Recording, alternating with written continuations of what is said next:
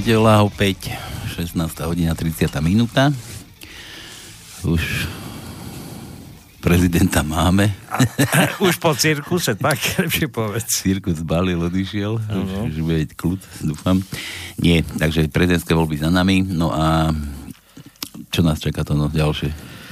No, eurovoľby, tak tie budú trošku, trošku inej kategórie, no a o rok zase parlamentné voľby, takže teraz všetko bude sa sústreďovať na takže to. Je to, je to nabité, natlačené.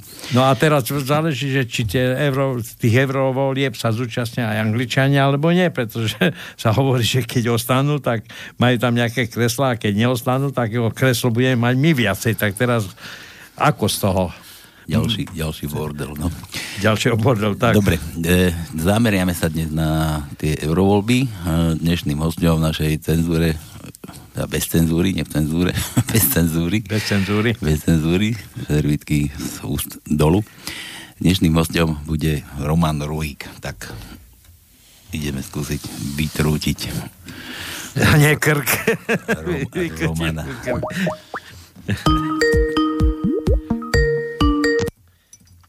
Halo? Halo, halo. Počujeme sa dobre? Veľmi dobre sa počujeme. Vynik, vynikajúco. Na druhej linke, na druhej strane je Roman Ruik. Uh, ako by som ťa charakterizoval? Roman, poslucháči ťa poznajú naši, myslím, že si dosť známy a tvoje myšlienky rezonujú celým Slovenskom, keď nie, a možno aj ďalej, aj za hranicami Slovenska. Roman, máme po prezidentských voľbách. Čo ty na to? Daj. Tým prezidentským voľbám, no, ako som povedal, že príjemné popoludne, asi to príjemné popoludne pre všetkých nie, lebo sme sa zobudili do určitého šoku, ale kde liberálne sily a marketingový výtvor vyhral voľby prezidentské na 5 rokov, avšak ešte stále máme jednu nádej, a to je veľmi malá nádej, ale verím spravodlivosť, že je možné ešte tieto voľby anulovať. anulovať a to podaním e, návrhov, respektíve ústavných stiažností na ústavný súd jednotlivých kandidátov, ktorí dosiahli viac ako 5% e, vo voľbách úspech. Takisto aj skupinou najmenej 15 poslancov Národnej rady ktorá podala platný návrh na kandidáta na funkciu prezidenta, alebo generálny prokurátor, alebo petičný výbor zastupujúci skupinu občanov, ktorá podala platný návrh na kandidáta na funkciu prezidenta. A to, to, to, to, to, toto mi vysvetlí, to, to čo, čo sa ide akože diať. Podanie na ústavný súd. Kto? Pokiaľ viem, pokiaľ viem zatiaľ o troch podaniach, jedno podanie na ústavný súd po prvom kole a takisto aj po druhom kole chce podať kandidát, a respektíve po prvom kole podal, po druhom kole chce opakovane podať kandidát pán doktor Štefan Harabín, ktorý splňa tieto podmienky.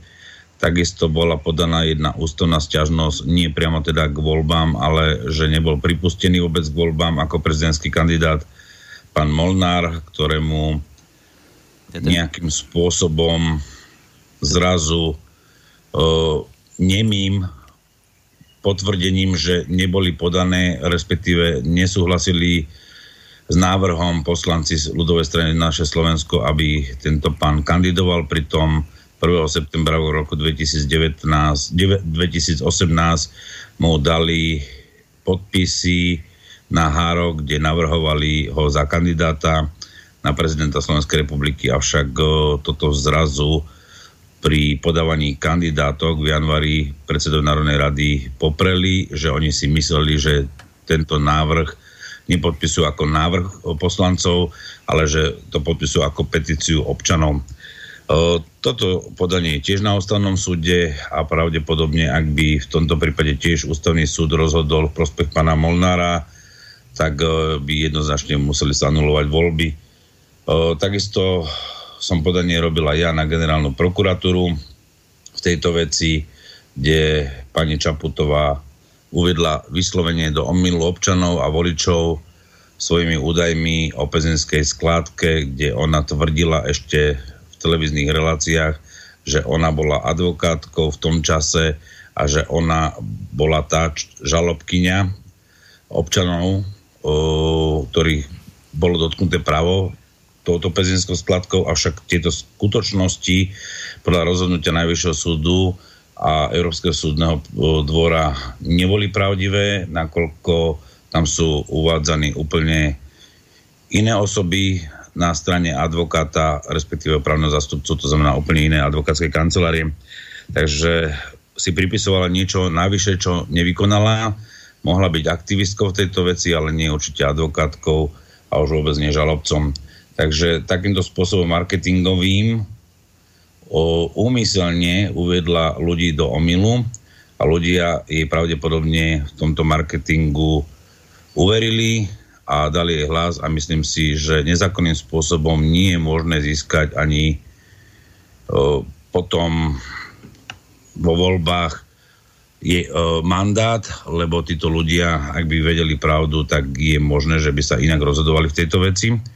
A taktiež je tam aj podozrenie z manipulácie, respektíve získania jej titulu vôbec správneho vzdelania a to tým, že naozaj skončila ako právnička, tak ako každý právnik končí vysokú školu druhého stupňa, to znamená fakulty práva alebo právneho vzdelávania. A tam je podozrenie, že nikdy nepredložila diplomovú prácu, čo je podmienkou o, záverečnej skúšky a samozrejme aj jej obhajoba. A zatiaľ je to podozrenie, že takýto úkon alebo respektíve takáto diplomová práca nebola ňou predložená, napriek tomu teda získala titul magister, to znamená vysvedčenie. A následne ako magister takisto sú tam podozrenia v tom, že mala vykonávať ak by sme teda zobrali v úvahu, že teda ukončila riadne druhostupňové vysokoškolské vzdelanie práva, tak mala vykonávať koncipienskú prax u renovovaného advokáta a tam je podozrenie, že túto prax nevykonávala takisto riadne, lebo popri tom mala zriadenú ešte aj živnosť a že vraj na tú živnosť vykonávala pre via juris právnu činnosť, čo by znamenalo pokutníctvo v tom čase. A takisto je to obchádzanie zákona, takže je otázka, že či teda je nemalo byť okamžite aj odobratá licencia advokáta. A dobre vieme, že teraz v marci sa tieto veci prevalili, to znamená až po druhom kole volieb. A na základe toho aj ona teda vrátila sama licenciu advokáta.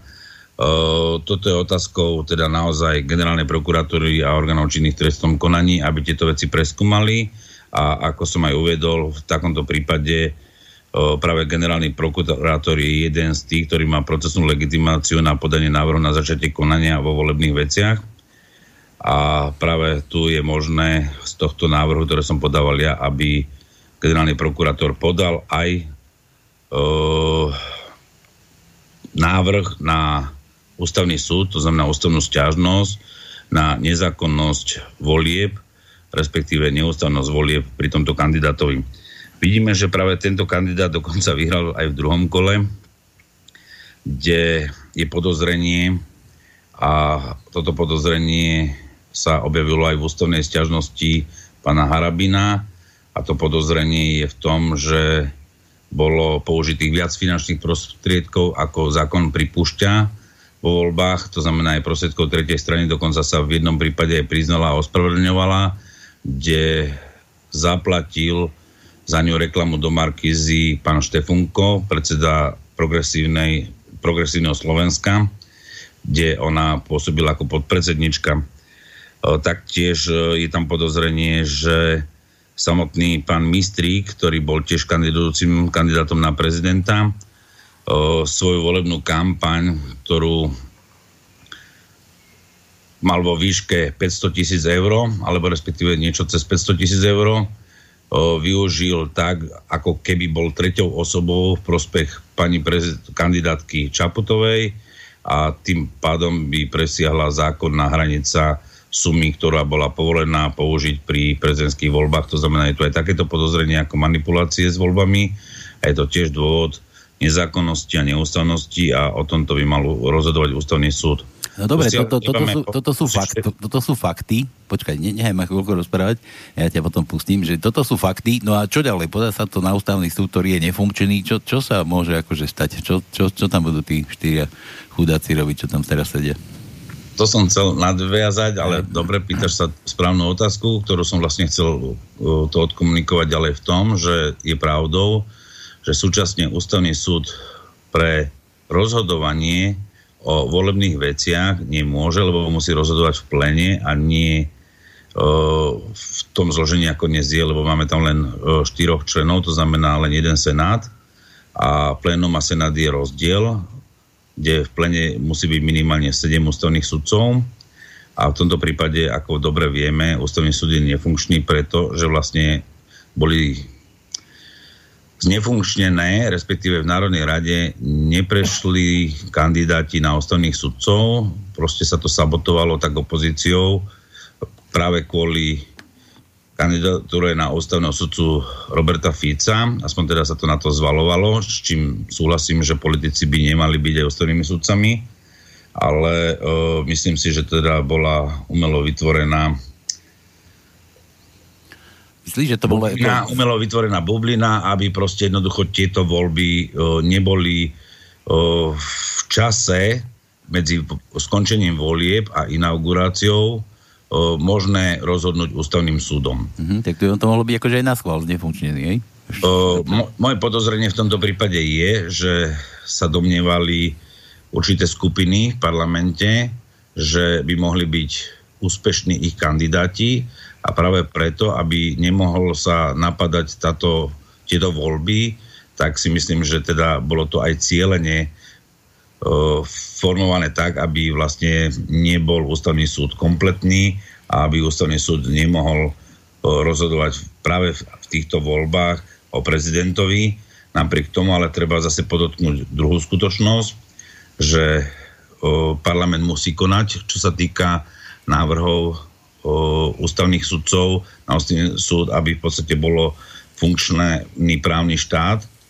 O, takže musíme očakávať, že v najbližších, v najbližšom čase parlament o, bude musieť nejakým spôsobom schváliť ústavných sudcov a prezident spomedzi tých schválených ústavných sudcov o, môže vybrať ústavných sudcov na ústavný súd. Takže je otázkou toho, že teda už v tomto období či ešte bude vyberať týchto ústavných sudcov Kiska, alebo už po inaugurácii, ktorá bude v júni, nová prezidentka. A tu je teraz veľká otáznik a veľký strach z toho, že ústavný súd nemusí byť zložení objektívnych sudcov, ale sudcov tých, ktorí sa tam dostanú, budú viac menej, môžeme povedať v úvodzovkách, možno vďační, že sa stal ústavným sudcom a práve preto nebude rozhodovať v neprospech uh, kandidátky uh, pani Čaputovej, ale a nebude teda konať objektívne, takže je predpoklad, že jednotlivé sťažnosti môžu byť zamietnuté. Ale napriek tomu existuje ešte ďalšie právo obratiť sa tých, čo podali samotné ústavné sťažnosti k, volebnej, k volebným veciam, tak obrátiť sa na Európsky súd pre ľudské práva a Európsky súd pre ľudské práva to môže zvrátiť, ale tu si tiež treba povedať, že Európsky súd pre ľudské práva zase nekoná tak promptne a môže to trvať nejaké 2-3 roky, takže kým sa do, dopatráme a domôžeme spravodlivosti, tak už môže byť uh, aj uh, môžu sa pripravovať ďalšie voľby na prezidenta v Slovenskej republike, lebo vieme, že uh, volený zástupca ako prezident je volený na 5 rokov, a toto naozaj môže ešte trvať 2, 3, 4 roky minimálne. Roman, môžem ťa doplniť? E, ja som zachytil takýto stav, že teraz zvolia v Národnej rade toľko sudcov alebo kandidátov, aby tá polovička bola len zase len tretina doplnená a tú poslednú várku potom nechajú na záver. Neviem, či ma rozumieš. Tak som zachytil. Čiže súčasný prezident bude mať z toho množstva, polovičku vyberá iba tak, že doplniť druhú tretinu do ústavného súdu a potom, nechcem povedať, že pán Fico počka na tú poslednú várku a ver tomu, že v zďačnosti, ale to mal urobiť tento nový, nový prezident, keby bol. Ale tým, že to je Čaputová, tak asi, asi Fico nemá nádej. Uh, ono, tá tretina, musíme sa uvedomiť, že ústavné plénum, aby bolo rozhodovania schopné, je minimálne 7 sudcov ústavných sudcov, dnes máme tam štyroch, takže tá tretina by nám stačila na to, aby e, bolo plénum, ktoré by začalo rozhodovať o ústavnej stiažnosti vo veciach vol, prezidentských volieb. No ale ja stále sa vraciam tomu, že e, Fico znášal nádej, že on bude v tej poslednej várke, keď Ševčovič by bol prezidentom. Neviem, či ma rozumieš.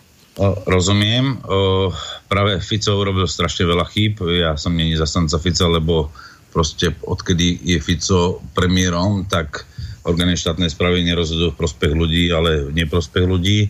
A ja ako právnik, ktorý sa venuje hlavne správnemu právu, tak vidí, koľko nezákonností sa pácha orgánmi štátnej správy a na tých správnych súdoch našťastie nie sú korumpovateľní a rozhodujú vo veciach e, objektívne.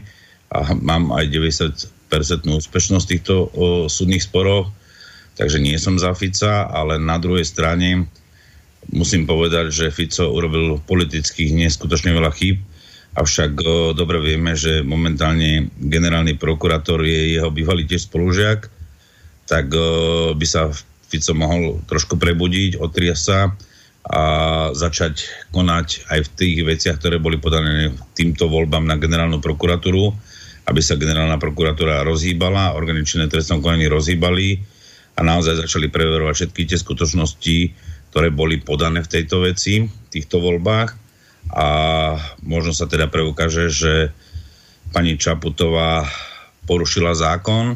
Ak porušila zákon, tak e, samozrejme nemôže osoba prezidenta byť tou osobou, ktorá by bola trestne stíhaná len samozrejme do inaugurácie zase veľmi krátky čas a potom už, ak sa stane prezidentkou, ak bude inaugurovaná, tak na, bude používať výhody výhody nedotknutelnosti, to znamená, ako je to napríklad pri Andrejovi Kiskovi, že počas funkcie prezidenta požíva imunitu a túto imunitu by používala aj pani prezidentka, aj keď spáchala, alebo by bol preukázaný niektorý z tých trestných skutkov, o ktorých sa rozprávame.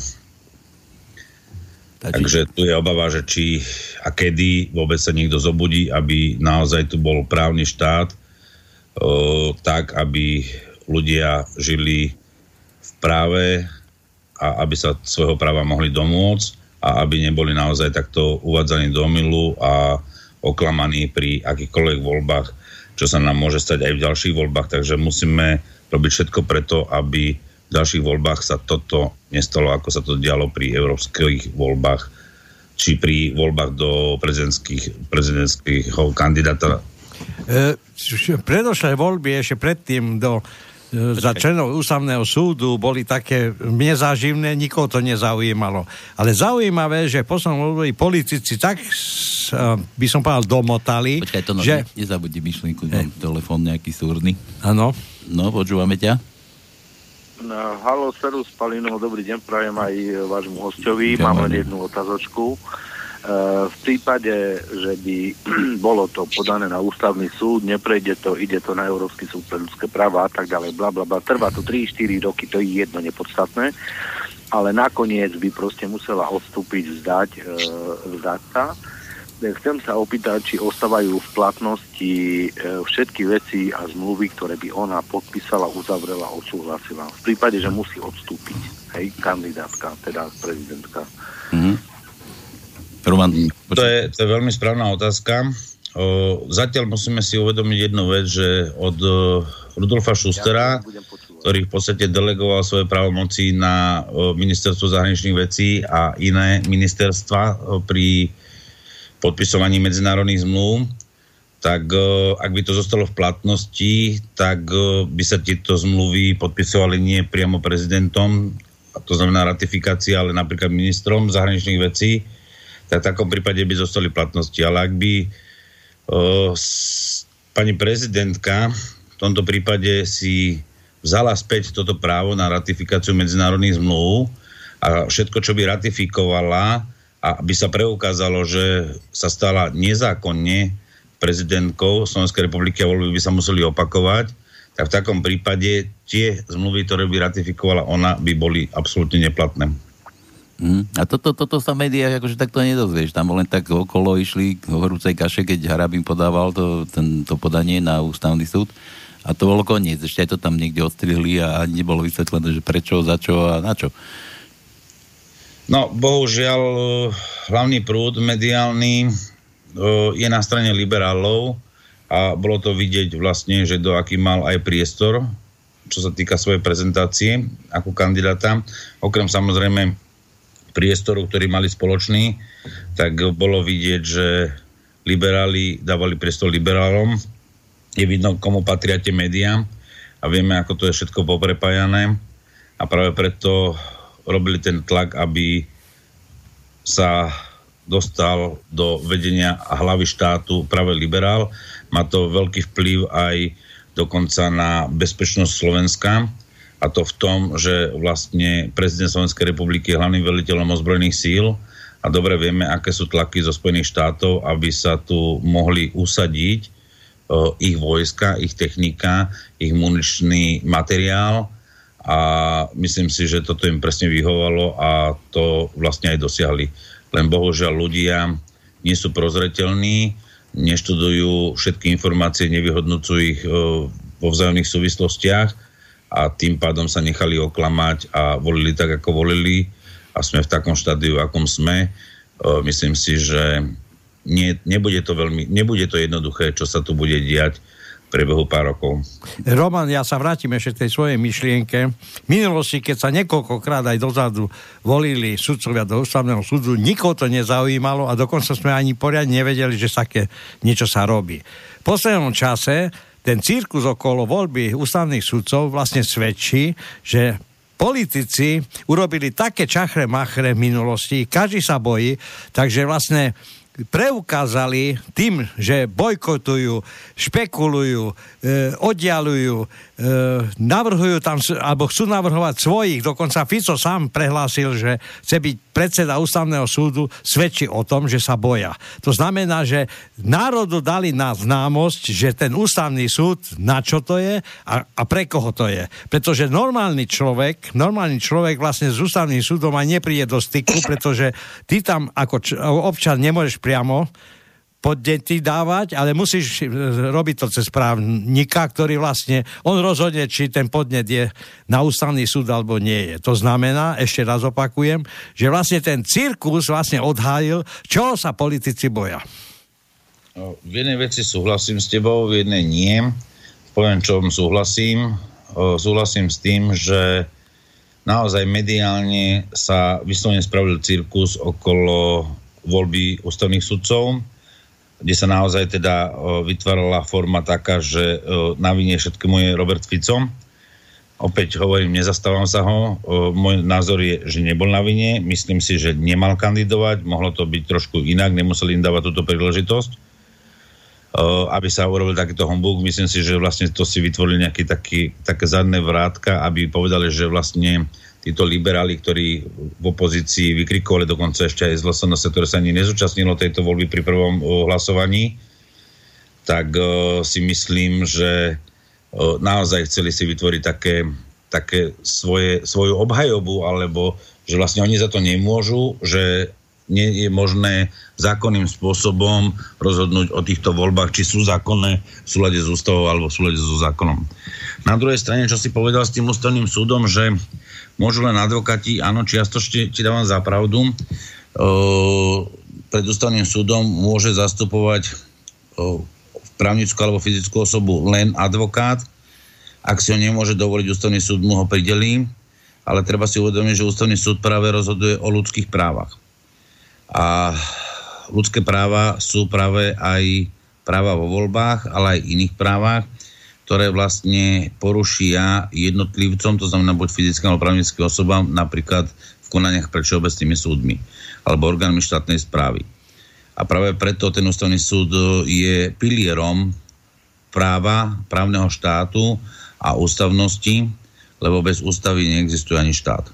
A tu si treba uvedomiť, že vlastne kto sa snažil a podkopal ústavnosť a funkčnosť ústavného súdu, by mal byť podľa môjho názoru žalovaný za vlasti zradu.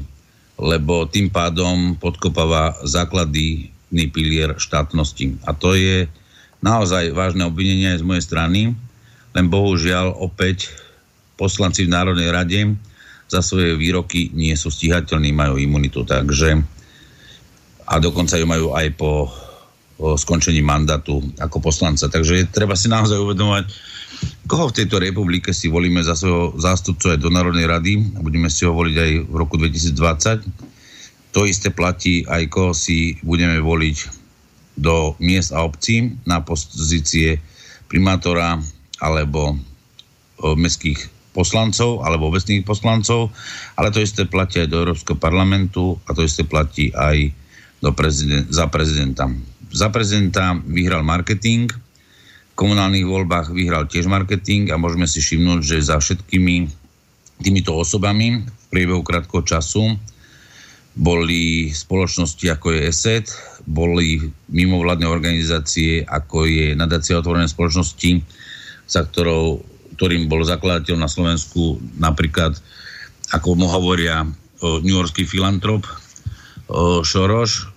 Za týmito voľbami naozaj bola aj kauza vytvorená za slušné Slovensko, kde sa snažili vlastne už vtedy manipulovať súčasnú moc. To znamená, aby Robert Fico odstúpil, ja s tým súhlasím, ale zneužívanie smrti ľudí na politické ciele je podľa môjho názoru nie, neetické, ale až hygienistické. A tu vidíme, že práve títo ľudia, ktorí vystupovali práve na týchto námestiach za slušné Slovensko, to znamená nie tí, čo naozaj to mysleli úprimne a stáli pod tribunou, ale tí, čo stali na tej tribúne, či to bol Štefunko, či to bol o, súčasný primátor Bratislavy, Nitry, Žiliny, Košíc, práve títo všetci tam vystupovali, všetci sa zrazu dostali do týchto funkcií a to isté sa týka aj pani Čaputovej, kde z pani Čaputovej spravili zrazu vykopanú osobnosť zo skladky Pezinskej alebo z Pezinskej skladky, ktorá dostala nejakú cenu v Amerike a keby ste si porovnávali teraz, do všetko dostal takúto cenu, takzvaná Goldmanová cena, tak ako naozaj títo ľudia sa uchádzali o verejné funkcie v rôznych štátoch a tie verejné funkcie aj získali. Takže si musíme uvedomiť, že sú tu tzv. Tienisté sily, ktoré chcú ovládať tento svet, hovorí sa tomu globalizmus a tieto sily naozaj dosadzajú svoje bábky a ja pani Čaputovu považujem ako bábku z Pezinka, ktorá naozaj nemá nič spoločné s tým, že by chcela chrániť záujmy Slovakov. Aj keď sa tak návonok prezentuje, ale keby ste si všímali podrobne jednotlivé programy jednotlivých kandidátov, tak uh, ste mohli vidieť veľa krásnych rečí, ale v žiadnom prípade nebolo vidno riešenia. A to je celý problém, že keď aj dnes máme subjekty, ktoré hovoria veľmi pekne, sladko k ľuďom, ako sú proti zlu, ako sú za slušné Slovensko, tak nevidíte tam riešenia, ako to chcú vyriešiť. Oni majú riešenia len to, že vlastne to, čo je dnes pri moci, aby pri moci už nebolo, ale aby pri moci boli práve títo zastupcovia. A to isté sa deje aj na národnej scéne. To znamená, hovoríme si o národnej scéne, kde sme mali kandidátov za prezidenta, ani jeden z nich nebol úspešný, lebo sa nevedeli dohodnúť bohužiaľ bolo vidieť uh, už napríklad pri týchto liberáloch, že je potrebné vždy hľadať koncenzus a dohodu, avšak uh, tuto, na tej pronárodnej strane toto nevzniklo. Bolo vidieť, že najväčšiu šancu postupu do druhého kola má pán Harabín. Ostatní, teda najbližší k nemu, ktorý skočil za ním, pán Kotleba, si skorej hladkal svoje ego a vytváral štatistický výkaz, ako dopadne v parlamentných voľbách. Toto je presne podľa môjho názoru populizmus a nie vlastenectvo, nie pronárodné zmyšľanie politického subjektu. A skôr si myslím, že to na vážnu hambu, lebo takto pomohol ovládnuť našu spoločnosť liberálom. A to je, myslím si, až trestuhodné.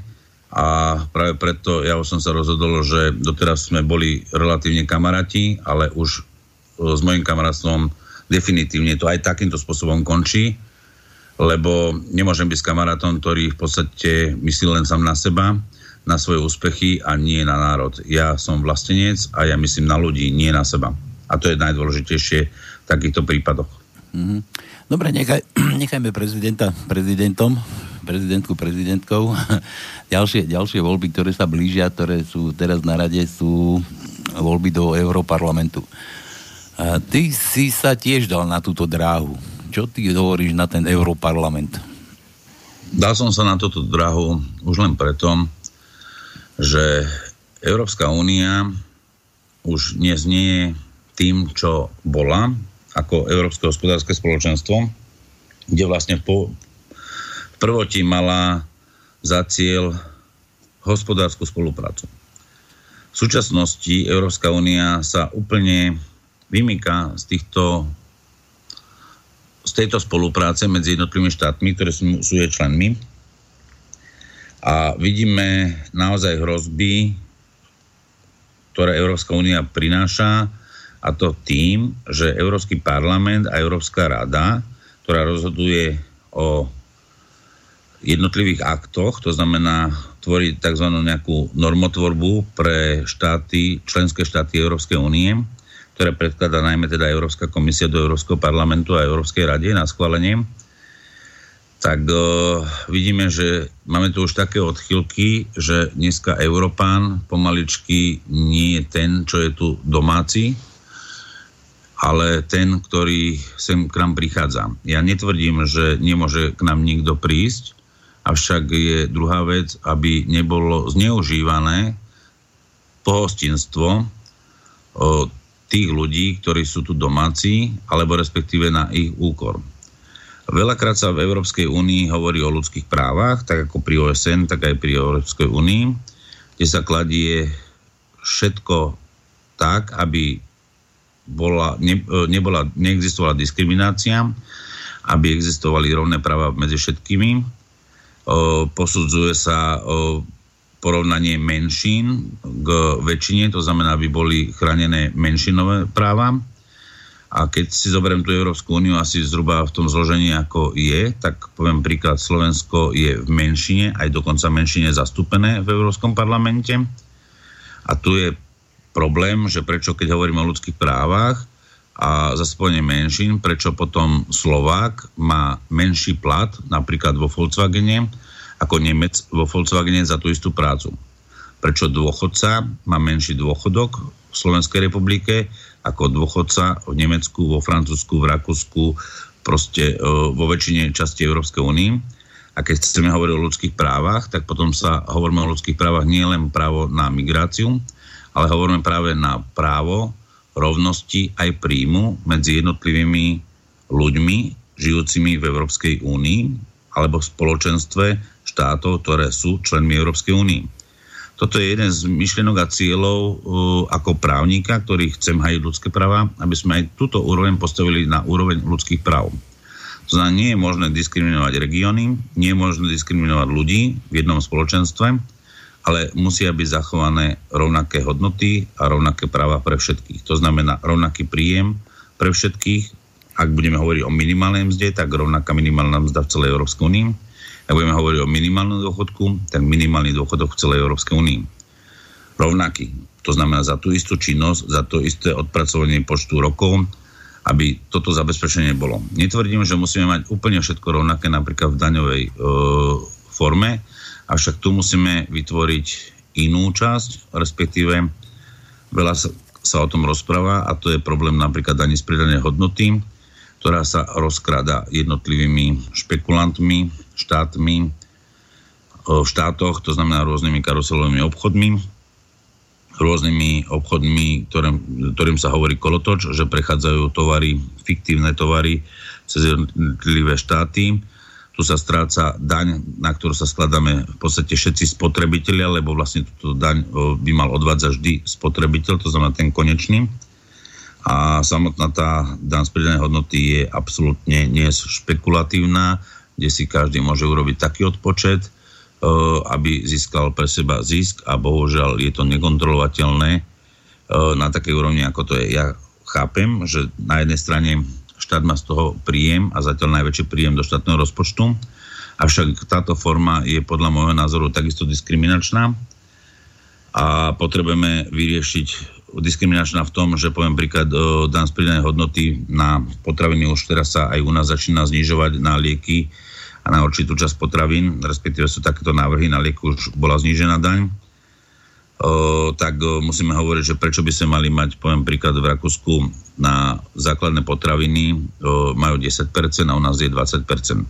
Aj tuto je teraz otázka, keď už máme o, napríklad tam spridané hodnoty, ktorá sa riadi smernicou číslo 6 aj novelizácií, tak uh, si ma, myslím, že tu napríklad by malo dojsť naozaj korekcii. Dokonca tá daň z pridanej hodnoty by sa mala zmeniť tak, aby neboli odpočítateľná daň uh, jednotlivými subjektmi, právnickými osobami, teda pri tých vývozoch, dovozoch, ale by sa mala tá daň ďaleko znížiť a skorej prejsť, ako bola kedysi pôvodná naša daň z obratu, alebo prípadne vo vyspelých štátoch, napríklad v Spojených štátoch daň z predaja, ktoré je na úrovni niekde 6%. To znamená, my nemusíme mať takéto vysoké daňové zaťaženie našich občanov, spotrebiteľov, ale musíme riešiť formu tak, aby sme predchádzali únikom týchto daní, to znamená rozkladaniu a tým pádom dobre vieme, že keď sa nebude rozkladať daň, nebude sa rozkladať rozpočet, nebudú sa robiť nezákonné tendre, napríklad pri eurofondoch, to znamená, že uh, tie štátne rozpočty budú naplnené a potom nemusíme stále zvyšovať ani odchod do dôchodku, ani nemusíme zvyšovať uh, daňové zaťaženie, ale práve môžeme ich úplne znížiť a môžeme tým pádom zvýšiť životnú úroveň našich spoluobčanov uh, aj na Slovensku, ale aj v celej Európe. A toto sú také tie moje kredá ciele, ktoré by som ako budúci poslanec Európskeho parlamentu chcel nastoliť, navrhnúť legislatívcom, to znamená Európskej komisii, aby sa s tým začali zapodievať, navrhnúť to jednotlivým tým partijám, ktoré sa, ktorým sa hovorí ja frakcie, kde je sedem frakcií, aby sme naozaj nastolili v Európe prosperitu, prospech ľudí a obmedzili špekuláciu, kde vlastne dochádzame o príjem do jednotlivých štátnych rozpočtov a tým pádom aj príjem do Európskej únie. Dobre, a tí, čo tam sedia doteraz, tí o tom akože nerozmýšľali, alebo tak, tí, čo, čo sme tam doteraz mali, tých zástupcov v Európarlamente, čo tam ako robili doteraz?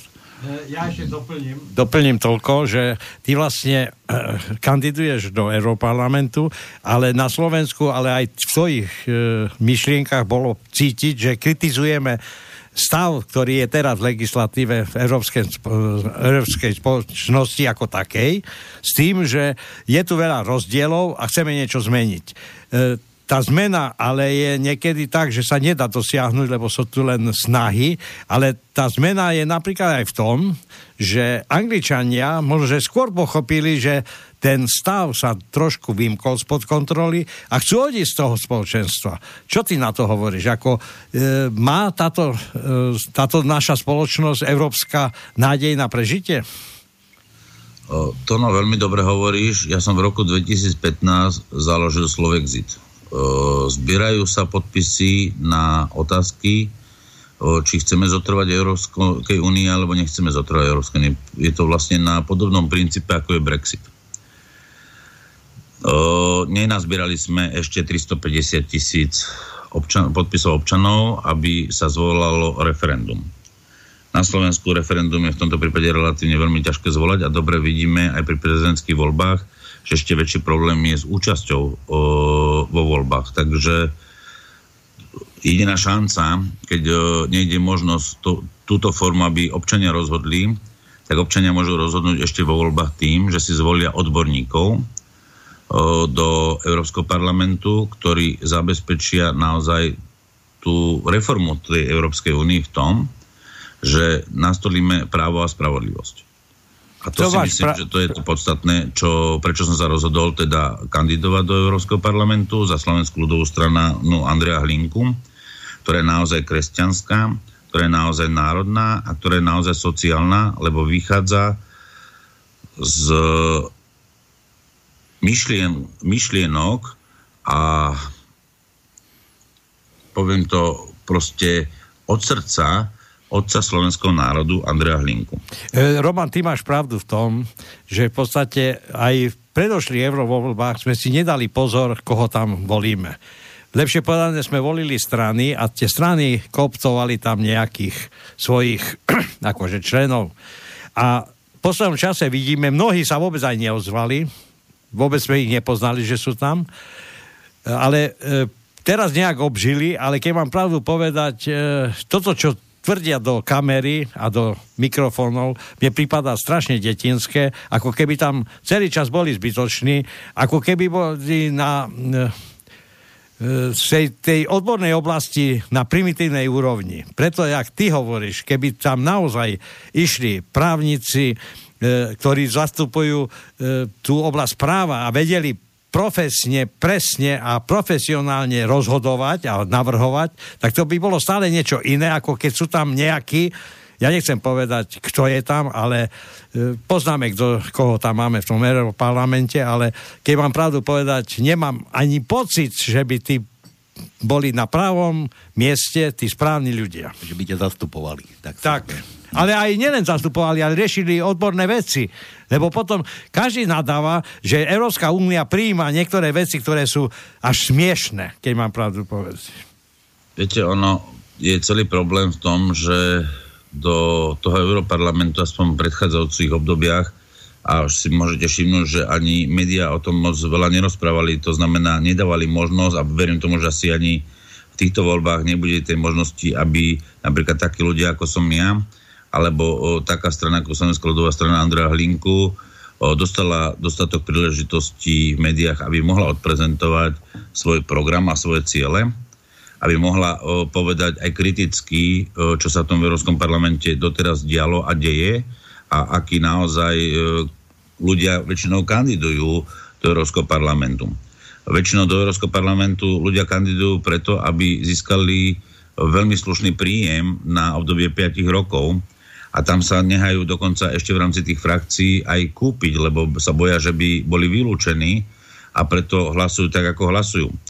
A toto sa napríklad u mňa nemôže nikdy stať. To môžem dať ruku do ohňa a dám si ju aj uťať, e, ak by mne malo ísť o príjem, lebo mne ide naozaj o Slovenskom a o transparentnosť a spravodlivosť pre Slovakov, ak máme byť teda členmi v Európskej únii, alebo potom naozaj tlačiť na to, aby sme urobili všetko preto, aby ľudia sa mohli naozaj opakovane rozhodnúť, či chcú v takejto únii zotrvať.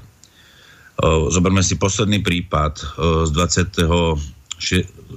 marca, tuším, to bolo, kde v Európskom parlamente sa prijalo uznesenie o Afričanoch, kde sa žiada bezpečné a legálne cesty pre migrantov a viac účasti Afričanov na politike v krajinách Európskej únii a zvýšenú podporu pre, pre mimovládky. Môžeme sa baviť o tom, že nedávno bolo Európskou úniou prijaté, že sa bude tvoriť nový fond pre ďalšiu migráciu vo výške 10,4 miliardy eur. To je vlastne, to sú všetko len teraz za obdobie marec. To znamená, ako keby nestačila tá vlna pristahovalectva do Európy z roku 2015, kde došlo sem viac ako milión ľudí, ako keby nestačilo to, že vo viacerých štátoch, tak ako aj u nás v roku 2015, sa ľudia zobrali a išli do ulic a povedali dosť prerozdeľovaniu kvót. My sme nikdy nikoho nekolonizovali, nekolonizujte ani vy nás. Ja netvrdím, že netreba dať pomocnú ruku tým, ktorí ju naozaj potrebujú. To znamená určitým utečencom, ak je niekde vojna. Ale v rámci medzinárodného práva platí, že pomocnú ruku musí podať ten štát, ktorý má s ním hranice, aby bol chránený tá osoba, ktorá je prenasledovaná alebo ohrozená vojnou. Slovenská republika v súčasnosti má hranice mimo, Euró- mimo Európsko-unijných štátov a to s Ukrajinou. Na Ukrajine je síce vojna, avšak našťastie na druhej strane našich hraníc, a to v Rusku, ale napriek tomu chápem, že keby napríklad Európska únia povedala, že poďme pomôcť práve štátu, ktorý je s nami hranic, eh, hraničiaci a pomôžeme práve tým ľuďom, ktorí sú ohrození vojnou v Luhansku alebo niekde v týchto časti, tak ja si myslím, že áno, pomôžeme im dočasne, pokiaľ táto vojna tam neskončí. Samozrejme, že tuto, táto vojna je občianská vnútorná vojna, e, ktorú v podstate vytvorila tam ich súčasná politika vojna a problémy e, s Ruskom, pričom e, samotné Rusko túto vojnu určite nevyvolalo, nevyvolalo, ale v médiách sa čoraz viac a viac hovorí o tom, že práve za všetkým sú Rusy. Uh, ja som za to, že Slovensko by malo byť mostom. Mostom mieru, mostom spravodlivosti a mostom hospodárskej spolupráci medzi západom, východom, juhom a severom. Slovensko by malo byť v tomto prípade veľmi neutrálne, lebo môžeme potiahnuť vyslovene neutrálnu líniu od Švajčiarska, Rakúska, Slovenska a môžeme hovoriť potom o ďalších štátoch práve neutralita nám zabezpečí ochranu mieru, lebo tam, kde sú neutrálne štáty, tak iné štáty vkladajú finančné prostriedky a investície do týchto štátov, lebo vedia, že nie sú ohrozené vojnou. Kde nie je ohrozená vojna, tak naozaj si aj ostatné štáty budú chrániť tieto investície a práve preto chcem, aby aj Slovensko bolo neutrálnym štátom. Samozrejme, veľakrát počúvate, ako práve máme teraz výročie, že sme vstúpili do Severoatlantickej aliancii. Uh, ja sa s tým nestotožňujem, lebo vstúpili sme do Európskej, teda do Severoatlantickej aliancii nie v súlade s ústavou Slovenskej republiky. To znamená, nie v súlade so zákonom lebo nebolo vyhlásené referendum, respektíve nebolo platné referendum, aby Slovenská republika sa stala členom Severoatlantickej aliancii. Jediné platné referendum bolo platné v tom, že Slováci sa rozhodli vstúpiť do Európskej únie. Takže nie sme legitímnymi členmi Európskej únie a po 20 rokoch, či teraz koľko je presne 2004, 15 rokoch, je otázkou, či naozaj o, chceme byť členmi tejto Európskej únie, alebo či dokážeme zmeniť a reformovať Európsku úniu. Môj názor je, že nastal čas nastal čas na reformu Európskej únii. Vidíme, že po celej Európe v jednotlivých štátoch sa formujú naozaj aj národné vlastenecké sily. Či to je Francúzsko pani Lepenovou, či to je v Nemecku AFD, či to je v Rakúsku, v Taliansku a je čas, aby to vzniklo aj na Slovensku. U nás si povieme, že u nás sa reformujú prostredníctvom LSNS. Nie je pravdou. LSNS síce hovorí o tom, že je pronárodná, kresťanská, že ľudová, avšak v živote ľudová nebola. Je to strana, ktorá má veľa pozitívnych ľudí v sebe, pozitívnych voličov, ale takisto sú klamaní asi jak Čaputová klamala svojich voličov. Roman, Roman, mám iba takú otázku, alebo poznámku, že v podstate ľudia majú aj slabú pamäť, pretože ty si hovoril, že Európske spoločenstvo to je vlastne spoločenstvo hospodárskej závnej spolupráci, niečo podobné ako bolo RVHP. Keď, pôvodné, keď, pôvodné. keď vtedy, ja viem, ale vtedy, keď e, Varšavská zmluva e, existovala, bolo aj NATO. Vtedy sa hovorilo, že keď Varšavská zmluva skončí svoju činnosť, skončí činnosť aj NATO. A zaujímavé, že my z Varšavskej zmluvy sme vošli do NATO. Aký to má zmysel? Aký to má účel? Ja stále nechápem. Je to nezmysel, je to vyslovene tlak globalistických liberálnych síl o to, aby ovládli jednotlivé menšie štáty. Najprv ich rozdrobia a potom ich ovládnu. To je presne tak, ako Československo o, sa rozdelilo, našťastie mierovou cestou.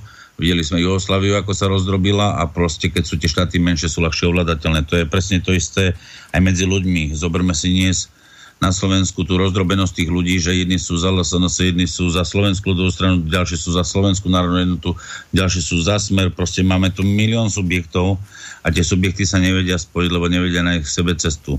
Zoberte si uh, pohľad napríklad v Spojených štátoch. tam máte demokratov a liberálov. Republikánov, republikánov. No, liberáli sú v podstate, uh, dobre, republikánov, hej. Ale sú tam aj liberáli, ale uh, áno, sú tam demokrati a republikáni. To znamená, v prezidentských voľbách uh, máte dvoch, hej, to znamená, buď máte demokrata alebo republikána. U nás mali sme, tuším, kandidujúcich na začiatku 15, skončili tuším 12, hej, takže a z toho výsledku máme jedného liberála, alebo dá sa povedať ultraliberála.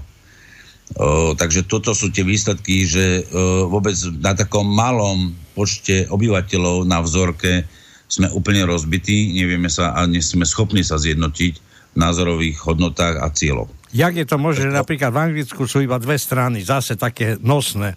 Sú konzervatívci a lejbristi. A stále bojujú medzi sebou a tak, ako ty si povedal, v Anglicku alebo v Amerike, tam je stále, stále ten, by som povedal, ten otvorený boj. Ale u nás sme tak sa rozdrobili, ak si povedal, taká malá krajina a tí ľudia aj nevedia, kto vlastne je kto, čo, ako, za koho bojuje, za čo a nakoniec sa stále zistí, že každý bojuje iba som za seba, za svoje vrecko. Ja ti to poviem asi trošku na úplne inom príklade. Slovensko a ľudia svojim územím v strednej Európe, to znamená, my nepotrebujeme ísť napríklad v Európskej únii do nejakého jadra, lebo my sme srdcom Európske, Európy svojou polohou, dostalo odkaz od Jana Pavla II. Vy ste vyvolený národ. A moje, moja myšlienka je, boja sa tohto vyvoleného národu? Boja. Preto ho drobia, aby jednoducho neboli jednotní. Toto je naozaj odpoveď na to, prečo nás rozdeľujú. Prečo nám tu vkladajú rôzne marketingové myšlienky, že máme sa uberať nejakým liberalizmom. Zoberme si skutočnosť. Hovoríme o demokratickej republike. Koľko prívlastkov zrazu demokracia, ktorá by mala byť vládou ľudu z greckých mestských štátov, pochádzajúc, by mohla v tej dobe poznať prívlastok liberálna demokracia, sociálna demokracia.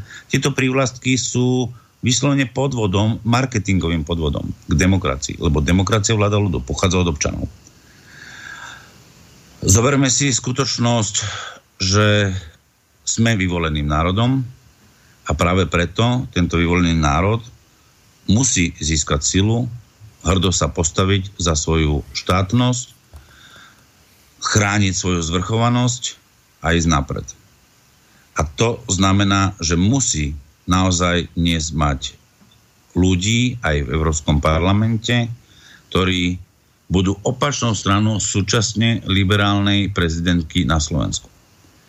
Lebo ak Európska únia, to znamená Európsky parlament, schváli nejaké návrhy, ktoré by boli napríklad za migračnú politiku, naša prezidentka bude šťastná a veľmi rada to podpíše a zrazu tu budeme mať tisíce, tisíce migrantov, a vznikne na Slovensku nerovnosť, lebo Európska únia samozrejme aj určí, že každý migrant dostane minimálne 850 eur, ale naše zákony vnútroštátne hovoria o minimálnej mzde dnes napríklad 520 eur.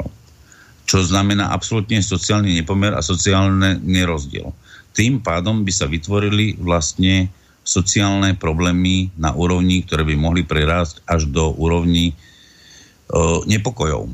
A tomu musíme zabraniť. Takže Európsky parlament pre nás je veľmi dôležitý preto, aby sme zvrátili myslenie Európskeho parlamentu, aby sme vytvorili tzv. sen. To znamená, keď sme stratili Európske hospodárske spoločenstvo, Európsku úniu poďme pretransformovať na sen, spoločenstvo európskych národov, kde všetky národy budú mať svoje rovnaké práva. Rovnak, kde vznikne naozaj rovnosť, spravodlivosť, kde budeme uh, hovorí sebe s rovným. To znamená nie, že my máme 14 poslancov zo 751 v Európskom parlamente. To nemôže byť spravodlivé. To nemôže tak, takýmto spôsobom fungovať naozaj právna Európska únia. To všetko smeruje len k tomu, aby tu vznikol euro-superštát a aby sme došli o vlastnú štátnosť, o ktorú sme relatívne tisíc rokov bojovali, aby sme ju znova získali späť. Ale to už dnes v dejinách sa veľmi malo rozpráva, malo sa o tom učiť deti. A vidíme, že dnes uh, tie školy a prvovoličov nám vychovajú liberálov a nevlastencov. A to je celý problém, že málo kto si uvedomuje, z tých dneska 30 že napríklad ja som bol 88 na svečkovej manifestácii, to je nedávno, 25. marec. V 89. som naozaj chcel slobodu pre vás všetkých, to znamená, aby sme mali otvorené hranice, aby sme mohli cestovať. Nehovorím, že máme utekať za prácou inde, ale cestovať. Chcem dnes, aby ľudia nemuseli odchádzať od vlastných rodín, aj mali taký istý príjem doma, ako v zahraničí. A nie, aby naše matky chodili utierať zadky niekomu inému do zahraničia, len aby mohli prežiť ich rodiny doma. To sú všetko moje ciele. A ja verím tomu, že ich aj do, do, dosiahnem. A Slovenská ľudová strana Andrea Hlinku a jej kandidáti sú presne takisto motivovaní ako ja. A verím tomu, že Slovensko raz bude naozaj tým vyvoleným národom, a ukáže cestu aj iným v prosperitu ostatných. Lebo ja chcem, aby Slováci boli prospešní, ale aj prosperujúci. A to si verím tomu, že sa to dá zvládnuť. Chcem ešte tej Európskej únie a Európskej vám povedať v krátkosti, lebo neviem, dokedy máme možnosť dneska tú reláciu. Dokedy chceš, keď koľko chceš. Uh, Koľko vládeš? Bola hodina, takže za 3 minúty by mala končiť. Uh, takže v podstate určite treba si povedať aj skutočnosť, že týchto nadchádzajúcich voľbách, ktoré budú do Európskeho parlamentu, budú sa konať na Slovensku 25. maja. Každý volič, ktorý príde k úrne, respektíve do volebnej miestnosti, môže voliť len jednu politickú stranu, čo je zase uh, nevýhoda, lebo zrazu môžete mať dobrého kandidáta aj v inom politickom subjekte, ale musíte sa rozhodnúť, ktorého kandidáta chcete voliť a tým pádom budete voliť aj túto politickú stranu. To znamená len jeden hlasovací lístok politickej strany, kde môžete zakruškovať maximálne dvoch uh, kandidátov preferenčným hlasom. A tu si treba uvedomiť, že tých dvoch je treba vyberať racionálne. Uh, ja si myslím, že Slovenské ľudové strany Andreja Hlinku sú všetko odborníci. Uh, dokonca aj vekovo, aj skúsení. Určite dokázali v živote už veľa urobiť a sú za nimi výsledky. Len bohužiaľ mediálne sa o nich nedozviete, lebo mediálne nemajú záujem, lebo sú to liberálne médiá. Za mňou sú reálne výsledky, ktoré si môžete nájsť v judikátoch, kde nájdete si Roman Ruhík judikáty a budete vidieť výsledky že orgány štátnej správy prehrávajú na súdoch. Tie výsledky sú reálne. Myslím si, že tie výsledky a tie znalosti dokážem pretaviť naozaj do Európskeho parlamentu, aby smernice Európskej únii boli smernicami takými, kde, ktoré nebudú na neprospech Slovenska, ale budú v prospech všetkých e, členských štátov Európskej únii. A verím tomu, že tým sa poďakujú aj o, iní občania Európsk- jednotlivých štátov Európskej únii, pretože presadíme vyslovene rast ekonomiky v celej Európe, obmedzíme zneužívanie ekonomiky, zneužívanie krachujúcich bank, na ktoré sa všetci skladáme, ako to bolo napríklad v Grécku. Obmedzíme zneužívanie prísťahovalectva, ktoré má byť na podobe ekonomickej migrácii. A ak bude naozaj potrebná ekonomická migrácia, tak len vtedy, ak si každý občan vo svojom štáte nebude nútený migrovať on za prácou inde, aby uživil svoju rodinu. Ak sa máme baviť o ekonomickej migrácii vo forme rovnosti, tak túto rovnosť musíme mať všetci takú, že každý človek, ktorý ide za prácou, nebude zneužívaný. Veľa prípadov sa dostáva ku mne v tom, že napríklad cez rôzne personálne agentúry ľudia idú pracovať na nejakú brigádu, poviem príklad zber jablk, či do Talianska alebo kdekoľvek inde a zistím, alebo mi volajú, že majú právny problém, že mne bola vyplatená mzda, nemajú na listok naspäť, nevedia sa, ako sa majú dostať domov. Toto musí skončiť. Ak chceme mať spravodlivú Európu, spravodlivé teda právo v Európe pre každého, tak aj takéto pracovné agentúry ak vzniknú, tak každý človek by mal mať možnosť sa obratiť na policiu v tom danom štáte, lebo členov Európskej únii. A prosím som ministerstva vnútra by mal byť zabezpečený na finančné prostriedky pre jeho návrat domov. A taktiež by mal mať právo na právnika, napríklad ako je Centrum právnej pomoci, aby si vymohol svoje právo od takejto agentúry.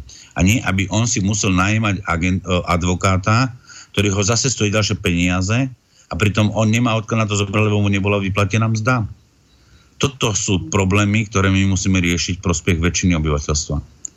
A ja verím tomu, že práve týmito voľbami sa dostanú nielen teda zo Slovenska, ale podobnými myšlienkami, ako hovorím dnes ja v tejto relácii, aj iní, a zreformujeme tú Európu, Európsku úniu, na ten sen, na to spoločenstvo európskych národov, kde si všetci budeme rovní. Všetci rovní v tej miere, pokiaľ táto miera nebude zasahovať do práv iných jednotlivcov. To znamená, to je podľa môjho názoru to najdôležitejšie, čo vieme v krátkej budúcnosti 25. maja zmeniť v prospech aj našich občanov a nebudeme voliť tých, ktorí tam už boli a hlasovali za prerozdeľovanie kvót migrantov. Nebudeme, aj keď už dnes je to zabudnutá téma, ale znova sa bude obnovovať, to si treba uvedomiť. Tým fondom je to už viac menej predvydateľné, že to bude. Už je to dokonca predvydateľné aj čo som spomínal, tým uznesením o Afričanoch, kde sa žiada bezpečné a legálne cesty pre migrantov a viac uh, účasti Afričanov na politike v krajinách EÚ. Eh, my zatiaľ toľko Afričanov našťastie na Slovensku nemáme, ale poviem na rovinu, čo nie je, môže byť. Je to tak, no. Dobre, Roman, všetko? A ja som sa snažil tomu času prispôsobiť. Ak sú nejaké otázky, prípadne maily, alebo aj od vás nejaké otázky, rady zodpoviem. Nemám, nemám tu žiadne maily. Ota- nemám otázku, nemám otázku, ja len s Pálkou ako prvý a Pálko sa s tebou potom ešte rozlučí. Držím palce, aby ti naozaj to vyšlo, pretože tvoje snahy, život, myšlienky sú tie, ktoré by v tom Európarlamente mali zaznievať častejšie. Hm. To je jedna vec. Chcem sa poďakovať. Dnes máme dve úlohy. O, získať na svoju stranu voličov nie klamlivými reklamami o, pre Európsky parlament. To znamená, aby volili Európsku o, aby teda do, do Európskeho parlamentu volili Slovenskú ľudovú stranu Andrea Hlinku číslo 26. Ale ešte predtým, ako právnika, ma veľmi zaujíma naozaj o, dohľad nad zákonnosťou a ústavnosťou prezidentských volieb a urobím všetko preto, aby táto zákonnosť a ústavnosť sa naplnila v tom duchu, ako sme hovorili v začiatku relácií, aby ústavný súd, alebo respektíve aby pred ústavným súdom bola naplnená spravodlivosť aj o týchto voľbách. A môj názor je, že tieto voľby by sa mali opakovať. Nech mi hovorí, kto chce, čo chce, že to stojí veľa peňazí. Ten, čo to zapričinil, tak štát má právo vymáhať si náhradu škody. Toto už ale zase vám mediálne povedia. Náhradu škody si môžete uplatniť voči každému, kto ju spôsobil. A v tomto prípade, ak ju spôsobil osoba, poviem príklad,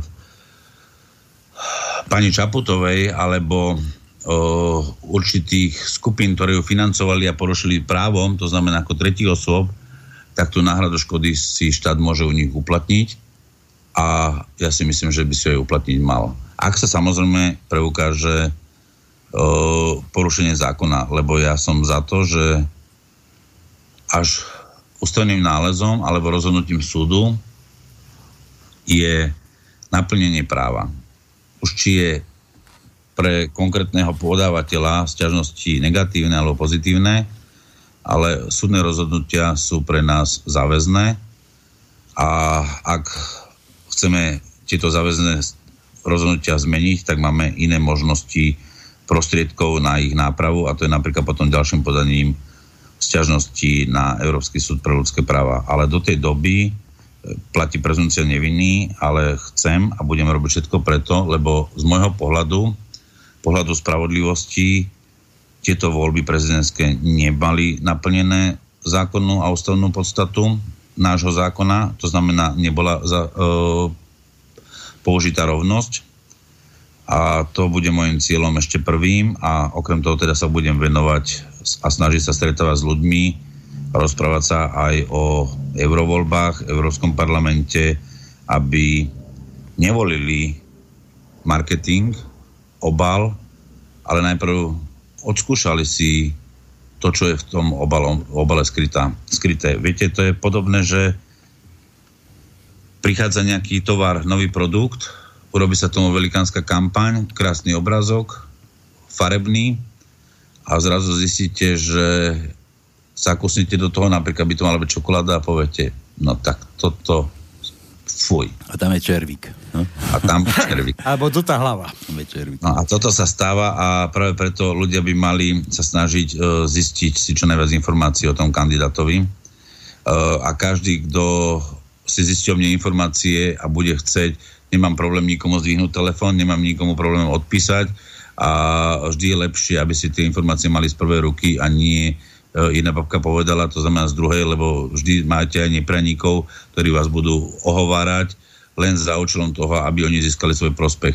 Ja som taký není, aj keď niekedy poviem možno na rovinu to, čo cítim, ale som ochotný vždy to, čo poviem, aj keď sa obracam nejakej strane alebo nejakému subjektu alebo nejakému osobe, využiť napríklad slobodný vysielač, ktorý túto možnosť dáva a posadiť sa do štúdia a vykonzultovať si to tak s dôkazmi a faktami, či naozaj teda uh, ako nielen svojou vôľou z pohľadu toho, že čo chce dosiahnuť v prospech ľudí, alebo či to chce dosiahnuť len prospech seba. Takže viem si sadnúť, diskutovať, viem argumentovať a proste jednoducho to, čo poviem, za tým si stojím. Ak uh, má niekto iný názor a predloží mi iný argument, tak kľudne ho príjmem a ospravedlním sa. To je môj životný cieľ, proste vychádzať s ľuďmi a hľadať pravdu a spravodlivosť. Takže Dobre. všetko. Takže vás pozývam naozaj teraz 25. mája 2019 do volebných miestností môžete voliť, a keď ste napríklad zo zahraničia, chcem vám povedať ešte toľko, že keď žijete v zahraničí, nemôžete hlasovať za slovenského občana, v zahraničí musíte v tom prípade bohužiaľ prísť na Slovensku a voliť na Slovensku. Aj to som ešte zabudol povedať, takže verím tomu, že ešte nejaké relácie tomuto budú, kde určite, určite. právne rady, ako voliť a Budeme sa ešte počuť veľakrát, neboj sa. A budeme sa počuť, tak sa veľmi teším na všetkých poslucháčov, aj vás tom slobodnom vysielači. Takže všetko dobré, príjemný zbytok nedele, pre mňa je trošku smutný s tým výsledkom volieb, ale pre mňa už bol smutný po prvom kole, takže ja sa s tým vysporiadávam. Takže všetko príjemné a pekný podvečer vám prajem. Dobre, Roman. Ďakujeme ti veľmi pekne, maj sa krásno. Ahoj. Určite sa ešte budeme počuť. No a to bolo z dnešnej cenzúry, bez cenzúry všetko a užite si ešte príjemný podvečer. Táto relácia vznikla za podpory dobrovoľných príspevkov našich poslucháčov. I ty sa k ním môžeš pridať. Viac informácií nájdeš na www.slobodnyvysielac.sk Ďakujeme.